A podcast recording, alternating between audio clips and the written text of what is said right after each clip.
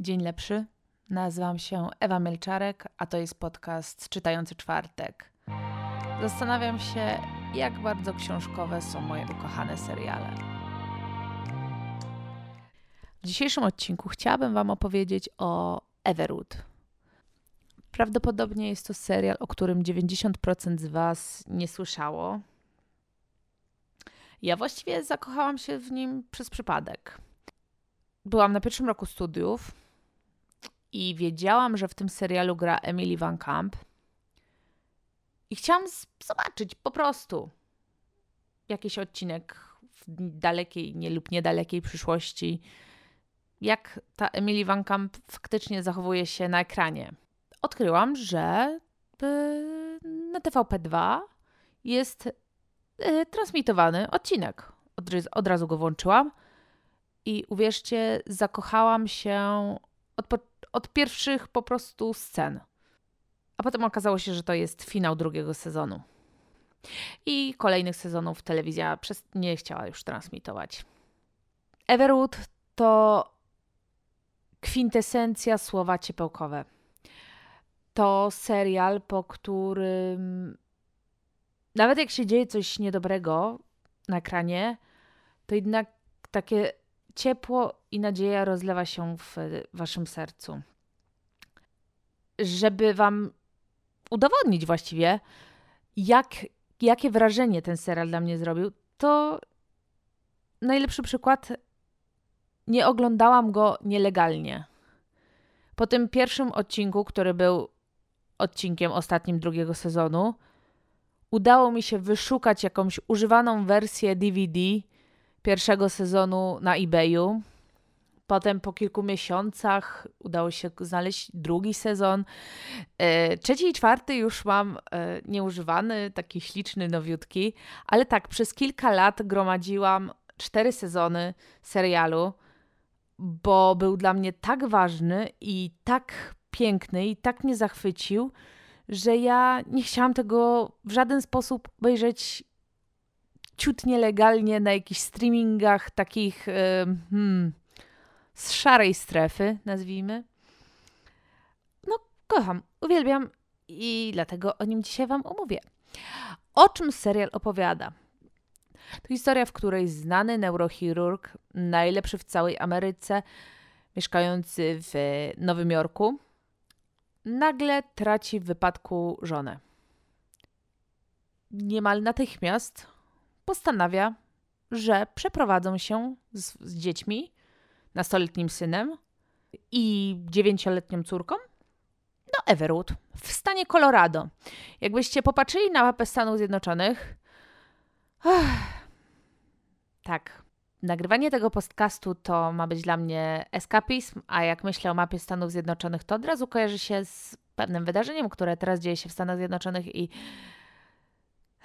Dobra, przepraszam. Jakbyście popatrzyli na mapę Stanów Zjednoczonych, to między Nowym Jorkiem a Colorado jest pff, daleko. W wielkim, wielkim skrócie. Do małej mieściny 9,5 tysiąca mieszkańców, nawet mniej. Trzeba przyznać, że dzieciaki nie są tym zachwycone. To znaczy, córeczka stara się jak może, żeby ojcu trochę odciążyć. Ona straciła matkę, ale jej tata stracił żonę i to nie było dobre dla ani. No, dla nikogo to nie było dobre. Natomiast nastolatek, wow, Efram, buntuje się jak tylko się da. Zamieszkują w, tym, w tej małej miejscowości.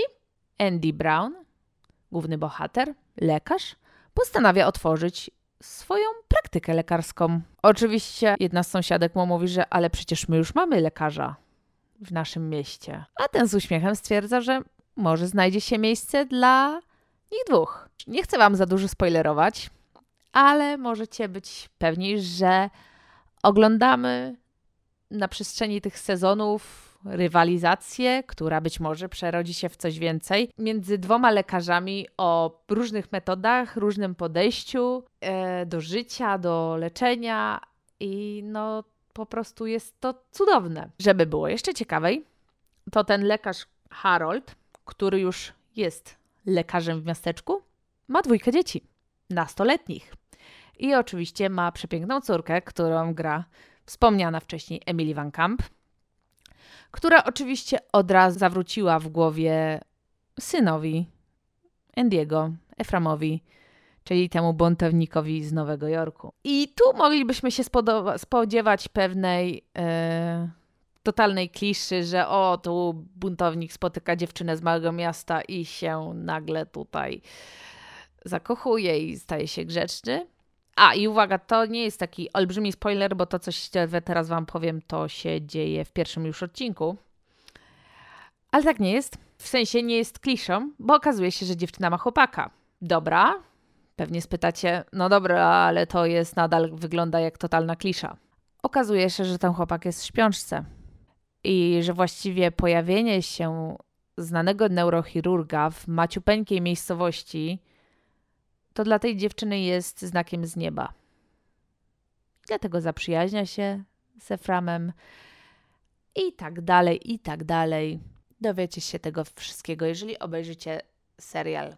Przez te kilka sezonów nie tylko przyglądamy się głównym, tym dwóm głównym rodzinom, jak wyglądają ich losy, chociaż to też jest cudowna ich dynamika, ich postacie, bo tam każdy jest jakiś i to jest ekstra. Ale co jest też ważne w tym serialu, to to, że co, co odcinek właściwie jest inna sprawa. I znów eskapizm nie wyjdzie. Trudno. Co odcinek jest inna sprawa i właściwie nie jest to sprawa medyczna. To znaczy, zawsze jest to wątek medyczny, ale wydaje mi się, że te wątki medyczne są wprowadzone e, po to, żeby poruszyć jakiś problem społeczny. Przeróżne. Alzheimer, e, bieda w rodzinie, mm, czy nastoletnia niechciana ciąża. Nastolatka, która mówi, że ona nie chce tego dziecka, nie może mieć tego dziecka. I lekarz, który nie wie, co zrobić. Znaczy wie, ale nie potrafi, bo nigdy tego nie robił. Uważa, że sumienie mu na to nie pozwala. Więc widzicie, serial ma kilkanaście lat, a problemy, które porusza, nawet na drugim planie, są aż za bardzo aktualne. Wiecie, to jest naprawdę mega ciekawy serial, pełen ciepła i pełen dobrych uczuć. Jeżeli śledzicie taki serwis Rotten Tomatoes, to jest serwis, który zbiera oceny z różnych innych portali, a zbiera też wypowiedzi fanów i podsumowuje ogólnie konsensus, czy to jest super serial, średni i tak dalej, daje świeżego pomidora i tak dalej, i tak dalej. W każdym razie procentowo wyobraźcie sobie, że ten serial ma 93% pochlebnych opinii, więc to chyba coś znaczy nie wiem, z, tak, z, takich obyczajowych seriali to wydaje mi się, że This Is Us jest najbardziej chwalone. A This Is Us chyba nie ma tych 90%. Oczywiście zdaję sobie sprawę, że to też wynika z tego, że mm, no, ten serial jest dużo starszy, mniej był powszechny internet i tak dalej, jest mniej krytycznych głosów teraz na temat Everuda, ale mimo wszystko, wiecie, ja dałabym setkę, bez wahania. Nawet jeżeli są jakieś wątki, które łamały mi serce, to, to tak, dałabym setkę. Kolejna rzecz, o której chciałabym Wam opowiedzieć, to obsada. Wspomniałam o Emily Van Camp, która, gra Amy, córkę jednego z lekarzy, bo oczywiście to ona była jednym z powodów, dla których sięgnęłam po ten serial, tym takim głównym powodem. A dlaczego to pytajcie Gusi? Tego syna bunt, zbuntowanego. Oczywiście, wiecie, ten bunt to tak. Um, ciężko nazwać buntem, bo to jest dobry dzieciak, ale tak trzeba uogólnić. Eframa gra mój, gra moja miłość z dzieciństwa, czyli Gregory Smith gdy byłam mała, oglądałam taki serial, e, fu, film Harriet Szpieg. To jeden z moich ukochanych filmów z dzieciństwa i e, marzyłam, żeby być jak Harriet. W każdym razie Gregory grał w e, Harriet i uwielbiałam go od tamtej chwili, dlatego to, że gra główną rolę w tym serialu też totalnie mnie kupiło. Treat Williams, Andy'ego Browna, czyli tego neurochirurga z Nowego Jorku, gra Treat Williams, czyli główny, główna postać z musicalu Hair. I wiecie, spoiler alert, w drugim sezonie Andy Brown śpiewa. Cudowne. Na Spotify'u możecie przesłuchać całego soundtracku. E, Treat Williams śpiewa piosenkę Love Song, grając na gitarce i po prostu cudo. Ale to nie są wszystkie postacie, które, które możecie znać, aktorzy, których możecie znać, bo w rolach głównych, tak to powiedzmy, jest jeszcze ktoś taki jak Chris Pratt. Tak, dobrze usłyszeliście, Chris Pratt. Ale Chris Pratt, zanim był Andym Dwyerem w Parks and Rec, zanim był yy, Strażnikiem Galaktyki, Chris Pratt sprzed kilkunastu lat. Chris Pratt sprzed kilkunastu lat. O matko. Chris Pratt grał Brighta Abota, brata Amy, brat, yy, brata yy, postaci granej przez Emily Van Camp.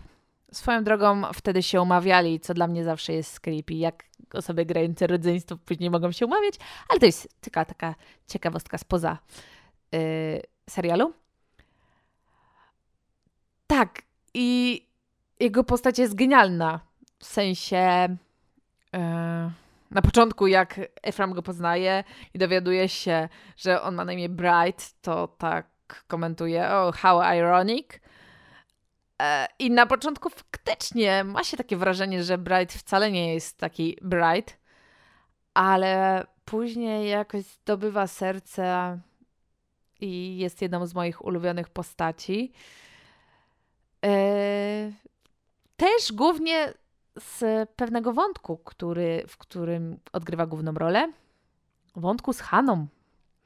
Hanna to jest dziewczyna, która pojawia się w trzecim sezonie. E, przyjeżdża z, ze świata i mieszka u sąsiadki. No jest cudowna, ale Hanna jest grana przez Sarę Drew. Sarę Drew też możecie kojarzyć, jeżeli oglądaliście chirurgów, a podejrzewam, że sporo z Was ogląda chirurgów, a nawet jeżeli już przestaliście oglądać chirurgów, to zerkacie, co słychać u Waszych ulubionych bohaterów. Ja przynajmniej tak robię.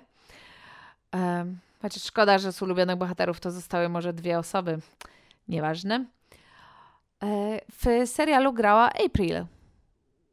Tak, April Kepner z serialu z chirurgów. E, tu jest Haną, e, Haną Abbott. Nie, nie jest Haną Abbott. Jejku, nie pamiętam jak Hanna ma na nazwisko. To są właściwie główne postacie, które możecie znać. A teraz pozwólcie, że Wam przeczytam. Aha, jeszcze poprawkę na to, że pierwszy sezon został wyemitowany w 2002 roku. Czyli ten serial jest już pełnoletni. Wow. E, przeczytam Wam e, gościnne występy albo występy powracające, dobra? No, na przykład Kristen Bell. Kto z Was nie zna Kristen Bell? No właśnie. E, Kristen Bell pojawiła się tam w drugim sezonie, w jednym odcinku. E, jej wątek chyba polegał na tym, że była cheerleaderką, która powiększyła sobie cycki i przez to źle, źle, źle występowała. Też znaczącą rolę miał, e, miała postać Tomiego, grana przez Paula Weasleya, albo jak niektórzy go jeszcze nazywają, to Paula Wasilewskiego ja przyznaję się teraz szczerze, nie oglądałam żadnego odcinka Pamiętników Wampirów, ale wiem, że ten aktor jest mega znany i dlatego o nim wspominam. W czwartym sezonie bardzo ważną rolę, bardzo ważną postać gra Justin Baldoni. I po prostu jak kilka lat później, kilkanaście lat później oglądałam e, Jane the Virgin, to tak, ej, znam tego kolesia, znam tego kolesia, kto to jest? I wtedy takie, olśnienie nagłe, bo Justin Baldoni to je, gra główną rolę, jedną z głównych ról w Jane the Virgin. E, teraz też jest reżyserem, wyreżyserował na przykład e, Trzy kroki od siebie, też film dosyć znany. I gra w serialu Studenta Medycyny, w którym Amy się podkochuje, później jest współ, współlokatorem chłopaków e, i wygląda zupełnie nie jak on, i to jest też ciekawe doświadczenie. Cudowną rolę y, też miał James R. Jones. Tak, James R. Jones, czyli klasa sama w sobie. E, gra tam nauczyciela y, gry na pianinie. Nawet jeżeli się nie mylę, to dostał nominację Emmy za ten występ, bo był po prostu no cudowny. E, ach, bo nie powiedziałam wam w ogóle o tym, że Efram gra e, na pianinie i marzy o dostaniu się do Juilliarda i tak dalej, i tak dalej. Ale to jest opowieść na inny odcinek. Pojawiła się aktorka Jane Krakowski. Też ją możecie znać z różnych serialów Ali McBeal, no ja akurat Jane Krakowski znam z Unbreakable Kimmy Schmidt, czyli kolejnym, kolejnej produkcji, którą uwielbiam, bo jej ten poczucie humoru z Kimmy Schmidt jest tak, dokładnie takie i kocham każdą sekundę. Z takich jeszcze znanych postaci to na przykład w jednym odcinku mamy Betty White. Tak, Tom Betty White gra babcię Amy i Brighta. A w wątku, o którym Wam mówiłam wcześniej i który od dwóch tygodni jest bardzo głośny w Polsce, gra na przykład Kate Mara. Też możecie znać dziewczynę. Możecie Kate Mara albo jej siostry. Jak nie znacie Kate, to znacie na pewno jej siostrę Rooney Mara. Pojawiła się też w serialu Melinda, Melinda Clark, ale jej, gdybyście mi powiedzieli, złapali na ulicy i powiedzieli, hej, znasz Melindę Clark, to w życiu bym nie powiedziała, kto to jest. Ale gdybyście powiedzieli, no mamy Marisy, to od razu potrafiłabym narysować z moim wątpliwym talentem plastycznym y, postać Melindy Clark. Więc tak, mama Marisy z, z kolei z The O.C. E, też pojawiła się w kilku odcinkach. Ona grała żonę pastora. I z takich jeszcze cudownych, cudownych postaci, które się pojawiły i których właściwie role nie były jakieś mega znaczące, to w jednym odcinku drugiego sezonu, drugi odcinek jest mój, mój drugi sezon jest jednym z moich ulubionych. Tak, e, serial ma cztery sezony i jednym z moich ulubionych jest drugi, bo wszystkie są jednymi z moich ulubionych, ale E, w drugim sezonie Efram uczy się jeździć samochodem i tam pojawia się, jak w roli nauczyciela czy mechanika, e, J.K. Simons. Tak, ten J.K. Simons, ten, który 10 lat później zgarnął Oscara. Więc oczywiście jeszcze jakbyście przejrzeli sobie aktorów, którzy się pojawiali, to yy, znajdziecie no dużo, dużo, dużo, dużo znajomych twarzy. Za co lubię ten serial?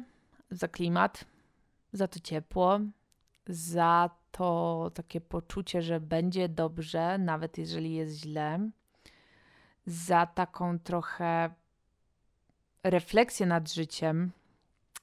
Wiecie, główni bohaterowie stracili osobę, która ich spajała, która tworzyła z nich rodzinę i muszą nauczyć się z tym żyć. I no, to jest mega siła. Oczywiście też teraz łapię się na tym, że nie wspomniałam o jednym z moich ukochanych wątków e, Edny i Irwa. Edna to jest y, babcia Amy y, i Brighta, mama tego Harolda, tego lekarza, nie wiem jak go nazwać, ale tego lekarza z prowincji, bo jest właściwie lekarzem z prowincji która jest babcią, ale jeździ na motorze i, i po prostu jest, ma czasami szalone pomysły i pracuje jako pielęgniarka, nie u syna. I no jest, jej postać wprowadza mnóstwo humoru i mądrości do serialu. I jej mąż też yy, od niedawna właściwie są małżeństwem, a ona wyszła za mąż pół roku po śmierci poprzedniego e, małżonka i też to była taka na językach miasteczka. Zresztą nadal jest kolejną moją ukochaną postacią. Tak, ja mogłabym naprawdę siedzieć godzinę teraz i opowiadać wam, że kolejną moją ukochaną postacią, kolejną moją ukochaną postacią, kolejną moją ukochaną postacią. Bo wiecie, ja serial oglądałam sama, później oglądałam z Osią i teraz czasami wracam do ukochanych odcinków. Ups, przyznaję się, bez bicia.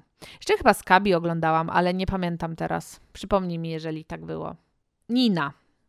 Nina to jest sąsiadka głównego bohatera, Endiego, która też ma tyle cudownych wątków i sama jest tak wspaniałą postacią. Wiecie, samotna matka, właściwie samotna matka, bo mąż cały czas w delegacjach, a później dzieją się inne rzeczy, ale to nic wam nie będę spoilerować. Yy, która ma tyle w sobie ciepła i tyle jakiejś takiej przyjacielskiej, pomocnej dłoni, ale też ma jaja i kiedy jej przyjaciel jest dla niej yy, zły, to potrafi na niego nawrzeszczeć. I to bardzo wielu rzeczy na, właśnie nauczyła mnie o przyjaźni, że jeżeli przyjaciel nas zawodzi, to mamy prawo mu powiedzieć: hej, dajesz dupy, weź się ogarnij. Jesteś moim przyjacielem, przyjaźń e, działa w dwie strony. I to było coś cudownego. Kończymy. Kończymy ten odcinek, bo jeszcze chciałabym znaczy dopasować książki zgodnie z tradycją dwuodcinkową czytającego czwartku, dopasować książki do postaci, odpowiedzieć na pytanie, ile książek jest w tym serialu. I na koniec przeczytać Wam najlepszy monolog całego serialu i z tym Was zostawić. Dobrze. Książki, które mogliby czytać bohaterowie serialu. E, Ephraim Brown. W serialu było wspomniane kilka razy, że czyta komiksy. Dlatego chciałabym, żeby przeczytał Umbrella Academy, bo to jest serial niby o superbohaterach, ale tak naprawdę o porypanej rodzinie i poczułby się lepiej, gdyby poczytał o problemach innych rodzin, a nie myślał tylko o problemach swojej rodziny. Amy, Amy Abbott, chciałabym, żeby przeczytała książkę Mata Hega, yy, która w Polsce ukazała się pod tytułem Dość dobre powody, aby pozostać przy życiu. W drugim sezonie, hashtag spoiler, Amy zmaga się z depresją i myślę, że nawet jeżeli teraz jest dobrze, to taka książka przydałaby się każdej osobie, yy, która ma jakieś problemy. Bo jest po prostu bardzo mądra i tak, no, pociesza. Po prostu. Bright to cóż, chciałem, żeby po prostu czytał. Dilia. Dilia to jest ta dziewięcioletnia siostrzyczka tego głównego bohatera Eframa, czyli ta małolata, która przeprowadziła się z Nowego Jorku do Colorado i próbuje to jakoś ogarniać. Kończymy serial, kiedy ona już jest nastolatką i zaczyna powoli odkrywać bycie nastolatką.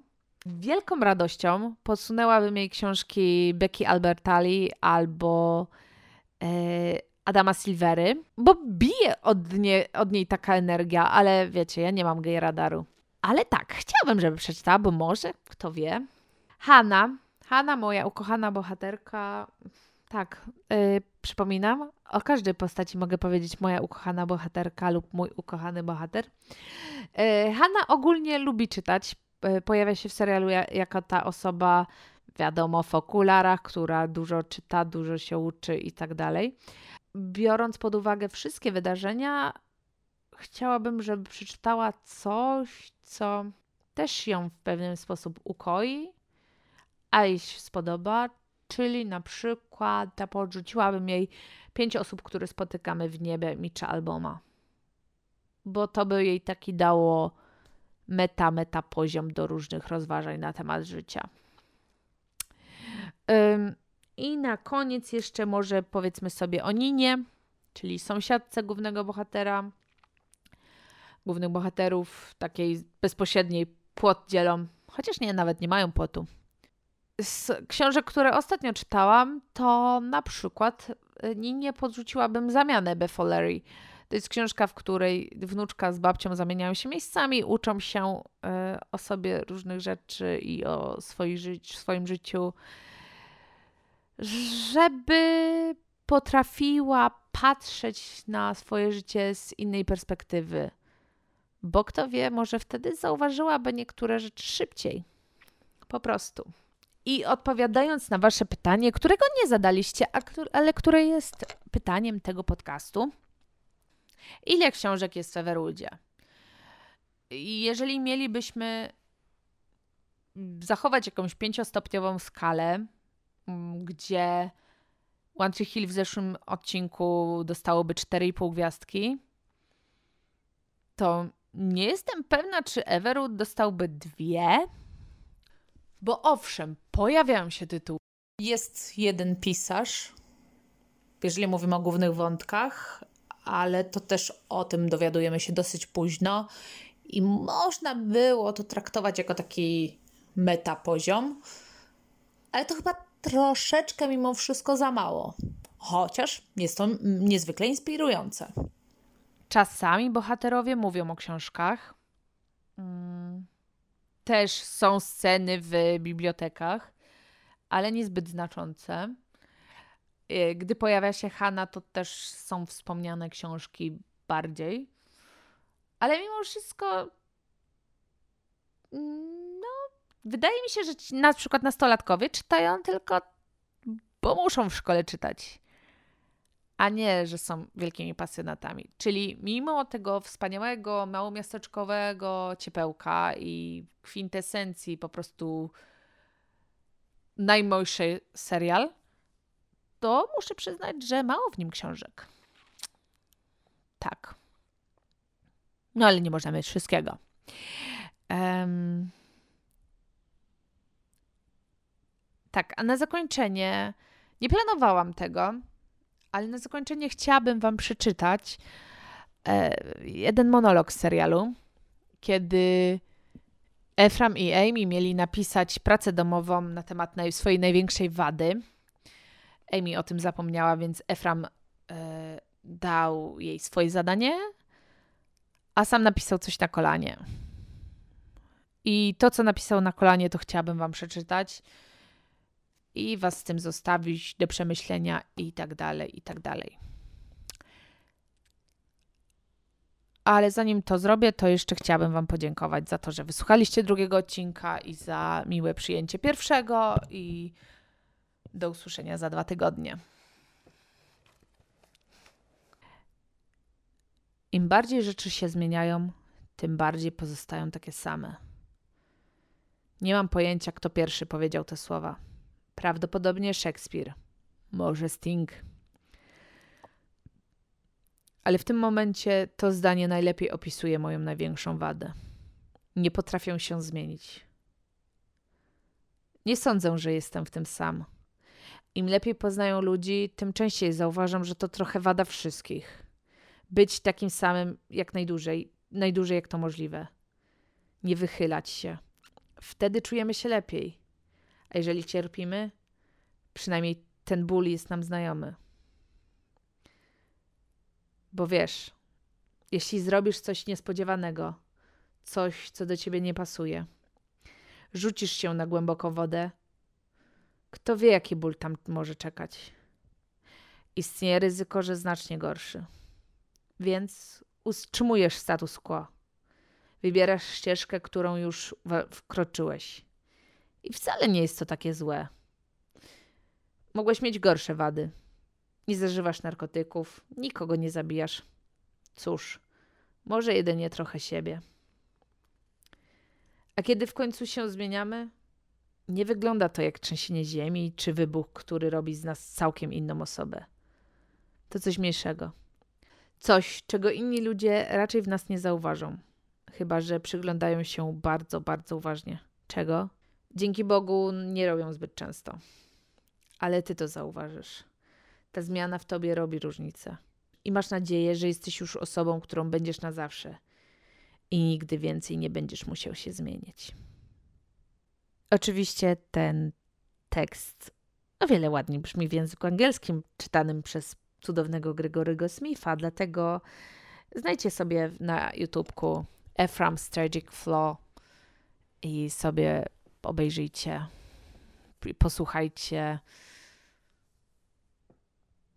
i przemyślcie. Bo ja te słowa usłyszałam 10 lat temu i od 10 lat o nich myślę. W internecie znajdziecie mnie wszędzie jako Ebi Mielczarek, na mojej stronie internetowej ebimielczarek.pl. Też zapraszam. No i co, to by było na tyle. Do usłyszenia. Pa!